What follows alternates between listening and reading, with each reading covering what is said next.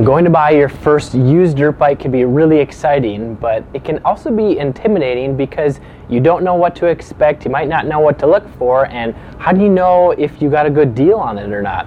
Well, I want to show you a few simple tips that I have learned over the years looking at dozens and dozens of used dirt bikes that have helped me know uh, what to look for and how to know if it's a good deal. When I go and look at a used dirt bike, I want to know how well the bike was maintained and a few signs that can show you whether it was maintained well or poorly is just checking the oil and the air filter uh, as well as the chain and sprockets. But the big things are uh, checking oil to see if there's any in there and to see how dirty it is. So if there's no oil in the engine, then it hasn't been maintained.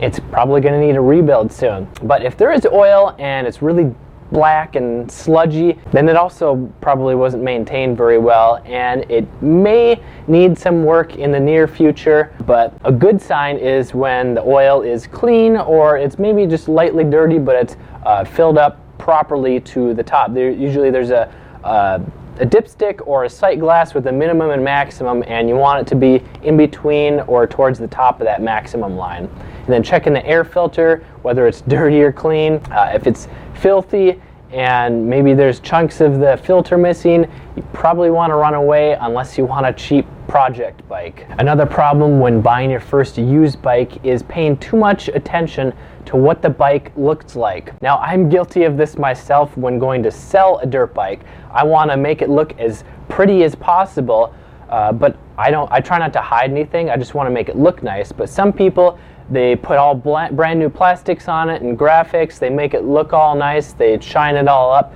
but there might be some major issues that aren't seen or aren't easily seen that they could be trying to hide uh, which they may not tell you about. Uh, maybe you have to ask some questions to get them to explain uh, what might be going on with the bike. But basically, if you're looking at a bike that's 15 years old and it looks brand new because of the plastics and graphics are really nice, that doesn't necessarily mean that the bike is really nice. So just be aware of that. Lastly, how do you know it's a good deal? So based on uh, looking at the, the oil and air filter and knowing that the bike has been properly maintained, and then when you did prior research before going to look at the bike, so comparing prices to other bikes in your area of the same year, model, or close to it, and you know it's average or below average, that's another good sign that you probably got a good deal. You can't really know with 100% certainty that the bike is perfect, but when you compare prices and you have a really good idea of how well the bike was maintained, then you can know whether the bike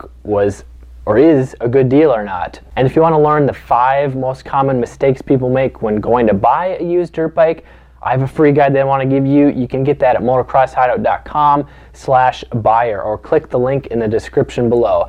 This is Kelly Fager from Motocross Hideout. Learn more, ride more, so that you can have fun and stay safe on a budget for many years to come.